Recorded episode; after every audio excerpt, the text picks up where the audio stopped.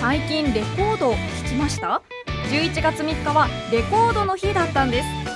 文化放送では「レコードで日本をあげる」と題して堂々4時間すべての楽曲をレコードでオンエアしました。今すぐこちらの番組が聞けます。ちょっとだけレコードの音に耳を傾けてみませんか？また番組を聞いてお気に入りの曲をあげるだけで Amazon ギフト券3000円のチャンスも。詳しくは文化放送のホームページをチェック。はい、こんにちは。大竹誠です。今日は7月9日木曜日。今日のパートナーは？こんにちは、三浦康子です。はい、私の横には？太田秀明です。よろしくお願いします。そして、木曜日は、はい、ありがとうございます。雷の匠と。雷の学です。お願いしますお願いします。今までにこれ2回忘れてるからね。ねえ、なんで二回忘れちゃうのか忘れてね。先週、三浦がキャって言ったからね。ずっと話し始めてたらね。うん。うん。私も全然気がついてなかったみたいな顔してたけどね。気がつかんかった。ああはい、今週は今週で、はい。もうあちこちね、もう大雨が。河の大雨でもう線状降水帯、そうですね。同じところばっかしをずねーっ、ともう。こんなに降るとは。嫌になっちゃうね。あうん、これからどうなるんだろーで、まあ、あれだしね、まあ今もこう雨は降り続いてあるらしいけど、山にもやっぱり容量があるらしいね、木が。水を溜めてる。パンパンの状態で。それで、うん、だからそれがこうリミットを超えると山も持たなくなるっていう土砂崩れとかもありますよね。ねえそういうとこにね住んでるんだけどでも三浦昔とはねはい。違うよねやっぱ降りいや、もう多分やっぱりね、うん。地球の温度が上がっちゃったんで、あの雨の降るとかね、台風の進路も変わったし、やっぱこの雨を降る、その、海の上で降ってたものが陸の上で降るようになったり、うん。もうやっぱ温暖化のそのやっぱり地球の温度の1度2度って本当に大きいと思うんですよ。うーん。それをまあそのまあ温暖化ってなんてそんなの関係ないっていうね。言う人もまだいます言うね。人もまだい,、いるから、まあ、微妙だけど CO2 が昔よりたくさん排出してることだけは確かだからね、まあそうん、それがどう作用してるのかっていうのはもうちょっと本当にこう難しいところなんだけども、でもやっぱりそうなってくると、これから先10年20年ね、うん。まだ日本だけじゃないけども、うん。世界はどうすんだとどうなるか。真剣にやっぱりそこを。もうぼちぼち本当に真剣に地球の温度下げること考えていかないと、って私は思うんですけど、うん。ねう。ん。でも相変わらずね。まあ日本は石炭火力をねあの100基減らすとか言ってるけどでもあれだよね。あ火力発電所作ってもいるんだよね日あの、CO2 の排出量が多い、その古い、旧型のその石炭火力発電所などは廃止するけれども、あの、石 CO2 を出さない、より出さない高機能のえー火力発電所はまあ作ってたりするっていうことですよね。新しい電化製品もあれだよね。省エネではい。電気食わないのたくさんね、作ってるけど学ぶ、はい。ちゃんとやってるか？ちゃんとそういう省エネみたいなことを、寝てなかったね、今。寝てるわけないでしょ。省エネだ。省エネしてなかった。おめえが今。スリープモードだ。ねえ、スリープモードしてなかった今。スリープモードしてないです。してないはい。急に起動されたみたいな感じで。あのどうでもいいんだけど、はい話しかけた時に驚くのやめてくれない、はいすいません大谷さんいや、男のそうです。スイッチ入れた時一番電気食うからね。今一番電気食ってる一番電気食ってる焦ってる今めっちゃちょっとエコでお焦ってるエコでお願いします。話しかけないでくださそんなのダメだよ。さんこれ番組でいじめられること多いい。よね。いじめられましたね、僕。本当に。なんか、なんでいじめられた？もう本当いじめられて、ムカついてなんか使っちゃいけない言葉を使っちゃいましたよ。こんなえ優しいなんでいじ。められたの？よ。あのーロケに行ったんですよ。ちょっと、なんかこう森の方をこう歩いていく感じのロケででしてね。ざっくりしすぎはい。ね森の方に歩いていくはい、わけ。でこうなんかインストラクターの先生みたいな方が先頭にいて、あその方がなんかあの長靴に昼がついたってうん。あはい。言って、そしたら匠がそれを何の躊躇もなく取ったんですよ。素手で。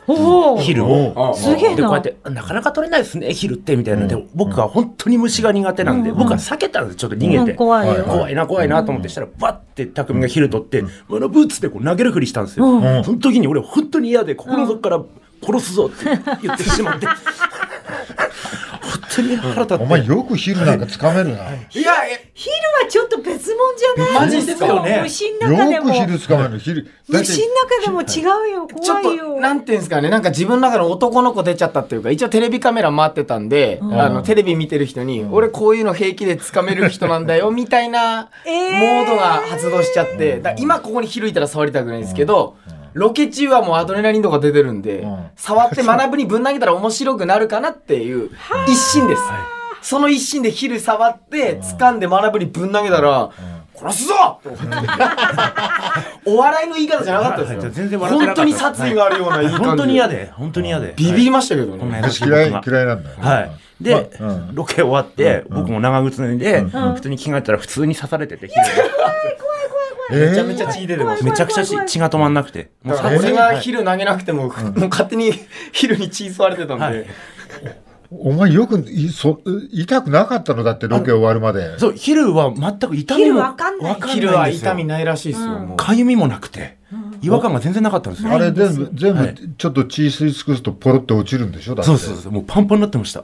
怖い学ぶの血でパンパンになってました、昼。どこが学ぶの血。えー、ま、さ噛まれたとこですよね。うんあの、ここです。このああちょっと残ってますねあほほくろみたいな感じで、ね。えこんな赤い大きい跡になんの、はい。ああそうですそうですへで、こんな5ミリぐらいの細いのがもう2、3センチぐらいいに膨れ上がってて。や怖い怖い怖いで、パンパンに膨れ上がってるんですよ。学ぶの血で。怖いええ三浦虫大っ嫌いだもんはい、もう。虫ダメ私はねもう自然が大好き植物大好き虫が大嫌い、ー虫が本当苦手なんですよ。だからもう。そんな、ちょっと待って、今、ウルフさんが今、学ぶが噛まれたとこ写真撮ってますけど、じゃあツイッターで上げるんで。すねあツイッターで見てください。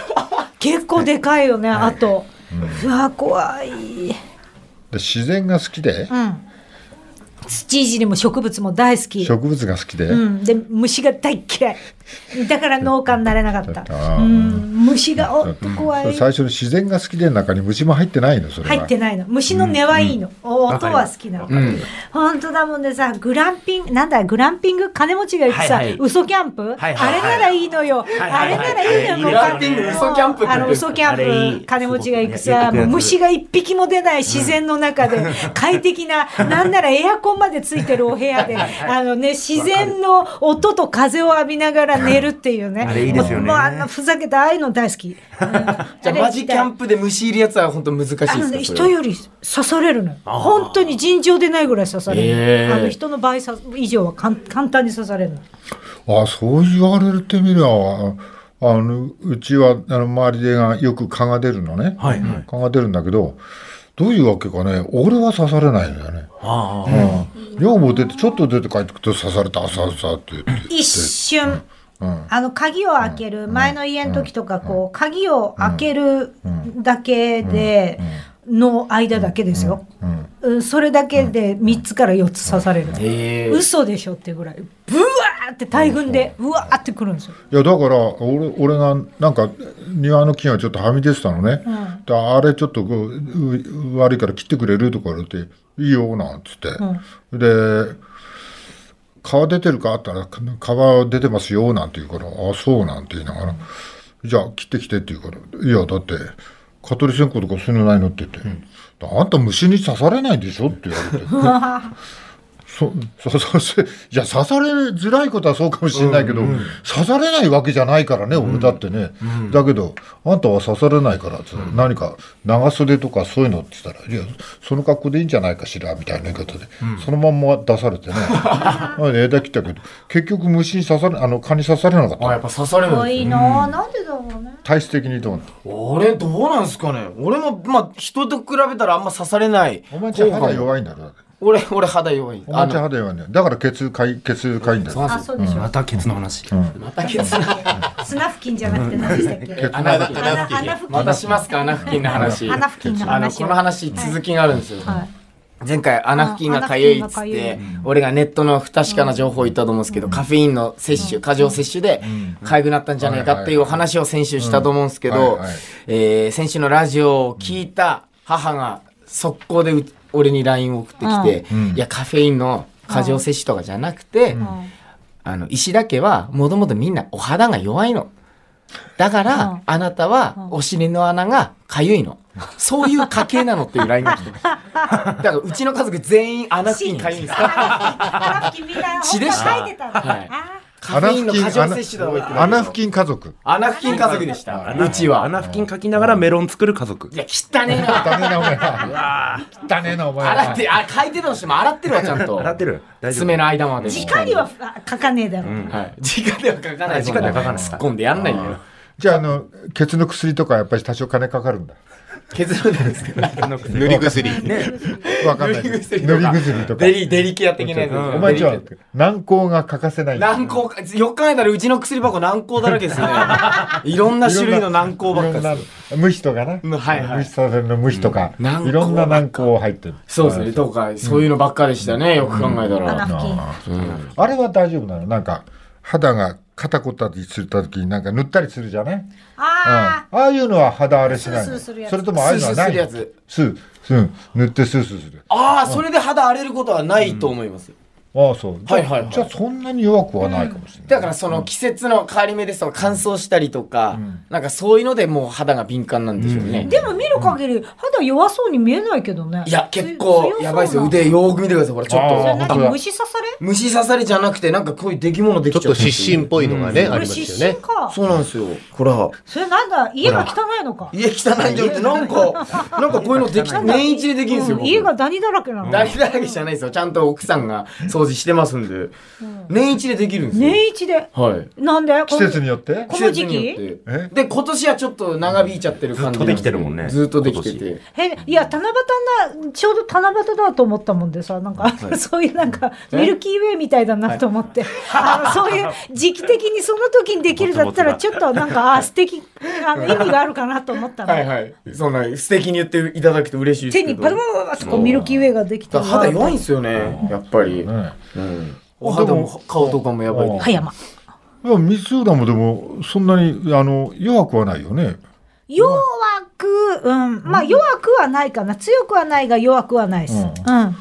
だけど新しいお家に引っ越して、うん。ねあのゴキブリ対策とかしっかりしてるちょっとマンションが古いもんで怖いもん。で、古いマンションって結構、でゴミ捨て場夜ゴミ捨て行くとね、ゴキブリがねよういるんですよその1階に、えーでそれが怖くてね、でもう徹底してゴキブリ団子並べてますよ、うちあのもう窓際玄関、もうすごいいっぱい並べてまあそうなの、でゴキブリ死んでるの見た？そんなす、ことない見たことない。出てねえんじゃないですよ。いや出てない。歩いてんだもん。ゴミ捨て場のゴミ置き場の近く、あの歩いてんのに毎回見るもん。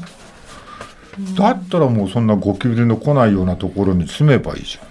そんなバカみたいにねユユビス石油みたいにねあとは金が湧いて出るわけじゃないんだよこの時期、う んちゃんと考えて俺を誰だと思って喋ってるか人生ちゃんと考えて安いとこに住んでんだよ今人生を設計前より安い全然半額です。えー、そんな安くなったんめっです。かちゃ安いやここでね俺はいつも思うんだけど、まあ女の人はね、はい。まあ、どこでも住めるっつうかね、うん。男の人はなんかこう高いとこから安いところに結構移るとショックでかかったりするんだけど、見え張りな部分もあったりするすかね、もしかして。女の人そういうこと気にしないのね。気にしない。まあでも不便を感じますよ。一回贅沢しちゃうと、でも贅沢したことでいい気になってる自分はもう、私ねなんだろうな。前世がやっぱ相当貧乏だったのかしらんけどね、贅沢に対する罪悪感がすごくて、うん。とにかく罪悪感が同時に湧いちゃうんですよ。うん。これでもねなんかね戒めのようにね、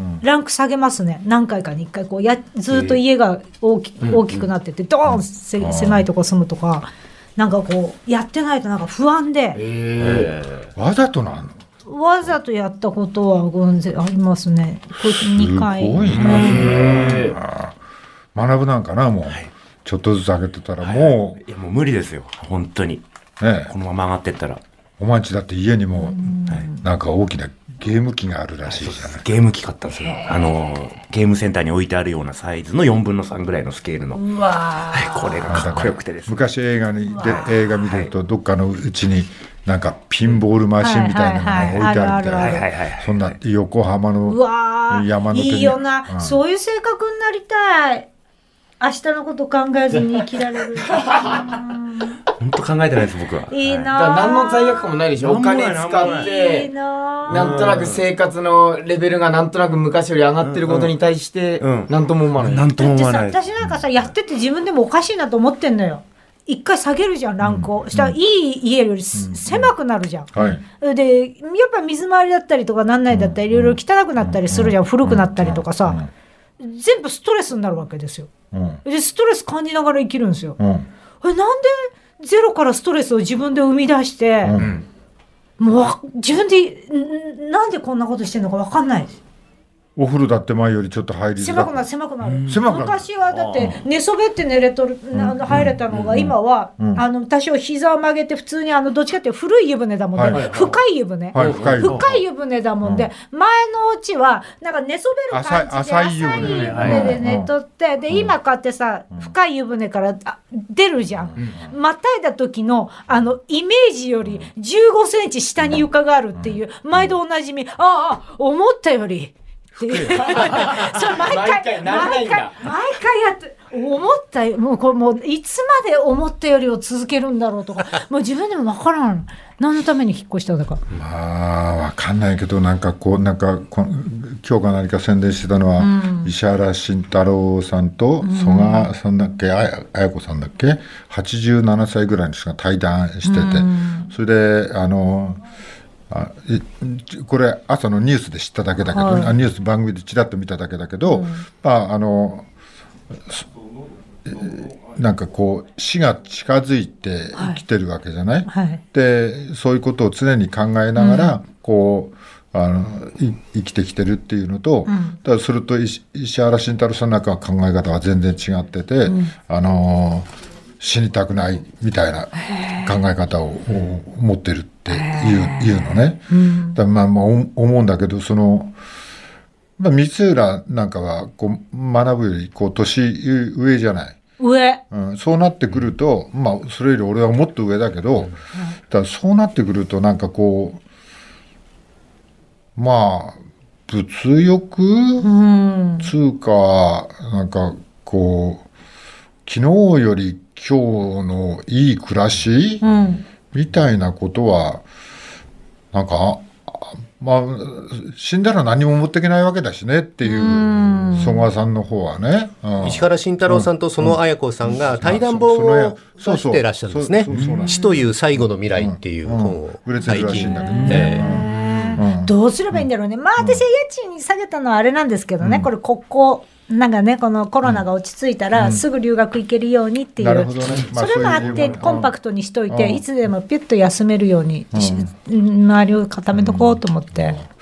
でもなんか三浦のそのやり方ではなんか、カバン一個でどこでも行けるみたいなものもちょっと感じるしね、なんかこう一人カバン持ってパッと。そうなの。うん、それもなんかちょっと素敵な素敵ですね。感じは。そしてあちょっとん。ずーっとこう最近行ってなかったエステに行くようになって、ん。うん。でそのメイクさん、十何年ぶりに会ったようなメイクさんが、もうその人がもう美容オタクで、もうエステも化粧品会社も何にも、もうとにかく自分でやらには気が済まんくなってきちゃって、全部やり始めて、でその人と、まあ、10年ぶりぐらいに会って、仕事場で、そして私エステ今自分で始めちゃったんですって、来てくださいっつって、で行ったの、うん。そしたら本当にさ顔がヒュッと上がったわけよ。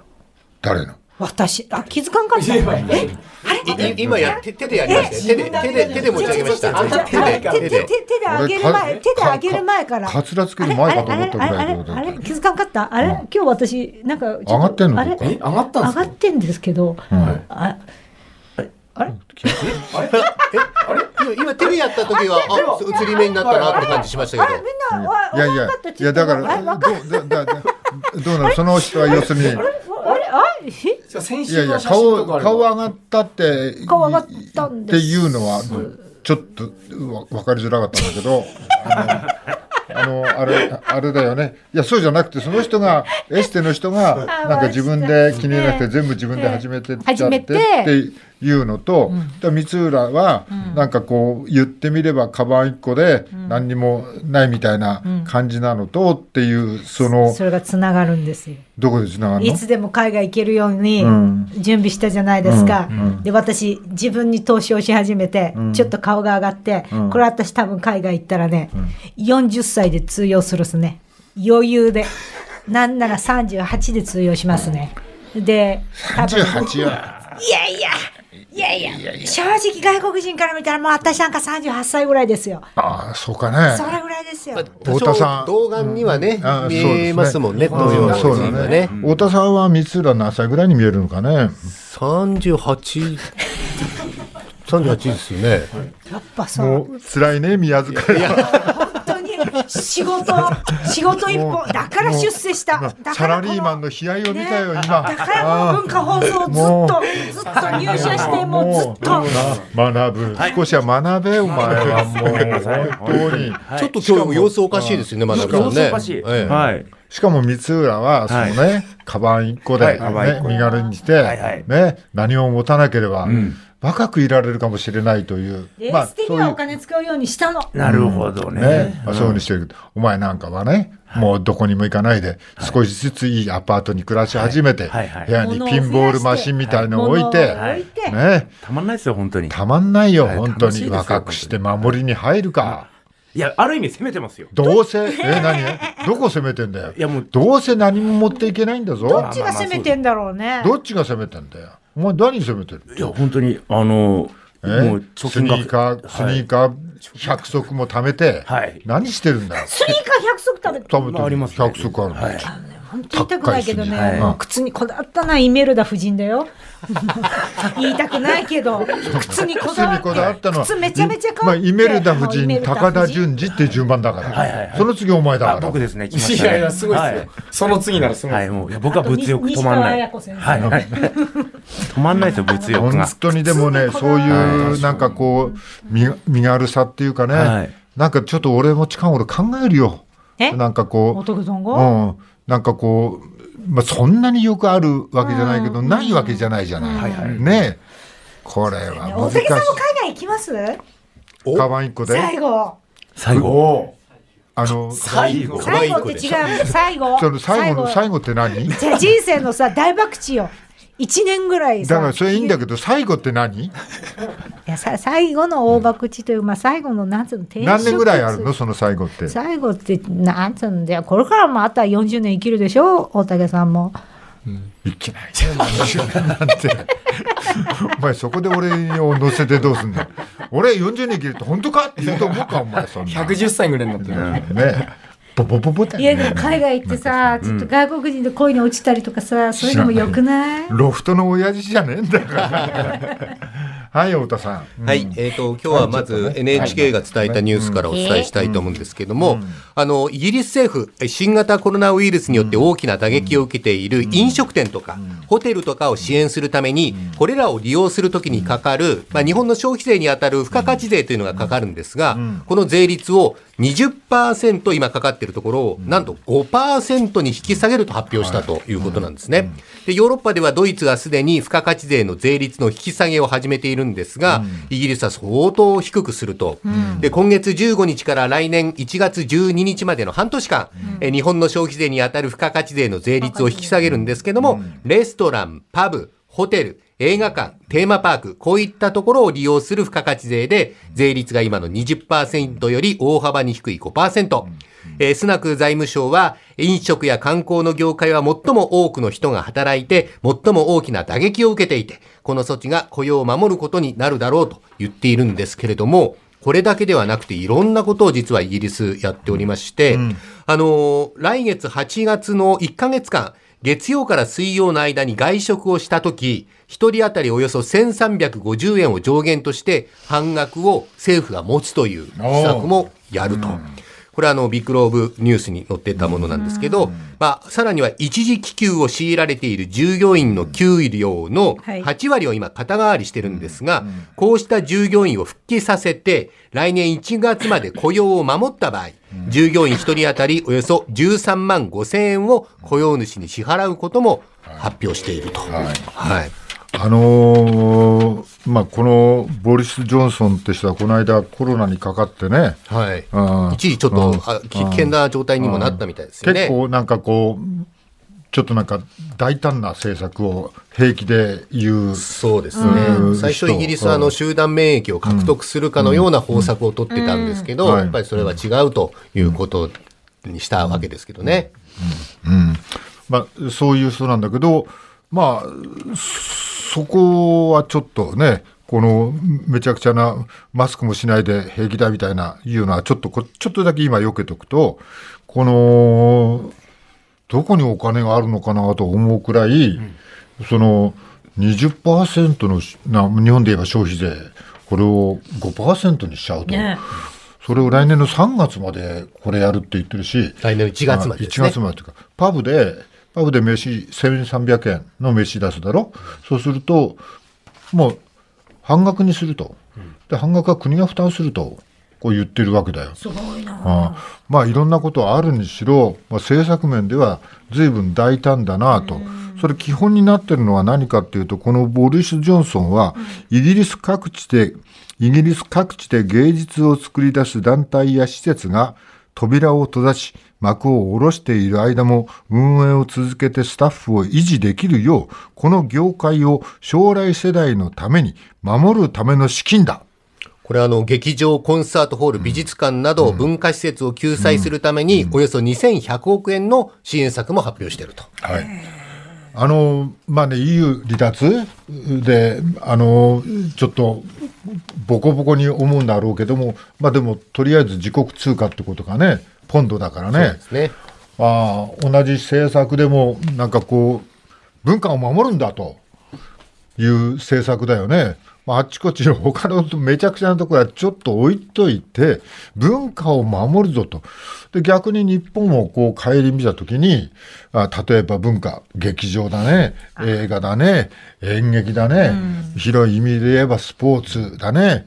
うんもっと広い意味で言えば、あの、ホステスさんやホストさん、銀座やら新宿、あの、宮街も含めて、そこなりのものが、まあ、お俺はある程度文化っていう広い意味ではそうですね。中に入るんじゃないかなと思うんですね。で日本はさ、なんかこの辺をさ、なんかこう、水商売みたいなことは、俺たちなんか水商売なんだけど、水商売も含めてさ、なんかな、なんかこう、なんかこう、劇場もね、うん守ってくれるとか、そういう感じはあんまりないね、一番最初になんかライブハウスの話だったからね、そこら辺もなんかあんまり守ってくれなかったしなと。まあそういうふうに、ちょっとこの、まあ、まあ、こう、国の中のことはちょっと見えないからね、はい。まあいろんなことは言えないんだけど、まあでもこの言葉だけでも、やっぱしなんか、めめちゃくちゃな人なんだけど、うん、コロナなんかのことはあんまり考えてない人なんだけども、でもこういう政策を取るっていうのは、ちょっとあれだよね、気になる政策だったね。そうですね。まあ一方日本なんですけども、あの昨日の東京新聞の夕刊で雨宮かりんさんが、あ命の砦というコラムを書いてますけど、うん。はい。やっぱりこのコロナの影響で非常に生活が苦しくなっているという悲鳴があっちこっち上がっていて、やっぱり生活保護に頼らざるを得ないという人がやっぱり東京23区だけで4割増えたと。で、やっとたどり着いたと。なんとか助けてもらったと。こういった声が非常に高いんですけど、あの先月25日名古屋地方裁判所でその安倍政権下で生活保護費が下げられたことは憲法違反だという訴えがあったんですけど、これはあのまあ厚生労働大臣の裁量の範囲内で国民感情に照らし合わせてみても問題ないということで、あの、棄却されたっていう裁判がありまして、これについて原告の女性は死ねと言っているのと同じという声を上げていたりするわけですが、まあ判決には全国から抗議の声が湧き起こっていて、まあ各地の判決をこれから注目していきたいと、天宮かりんさんはおっしゃっています。はい。えっ、と、5月ね、確か5月の雇用は、あれだよね、3万2千人ぐらい雇用が失われた。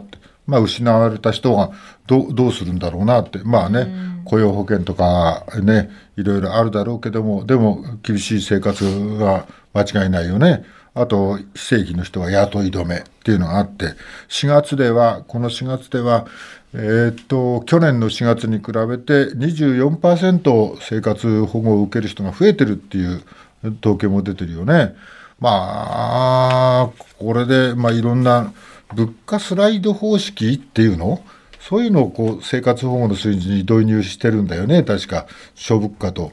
で諸物価と照らし合わせてもまあ、それが下げる要因になるのかなと俺は思うんだけど。まあ、安倍政権になる前のデフレを反映して生活扶助費、生活保護費を下げるということだったんですけど、安倍政権下になって、あの、物価上げる、物価上げるってずっと言っていたわけですよね。その物価を上げる流れの中で生活保護の費を下げるっていうのはちょっと矛盾しているような気もしますよね。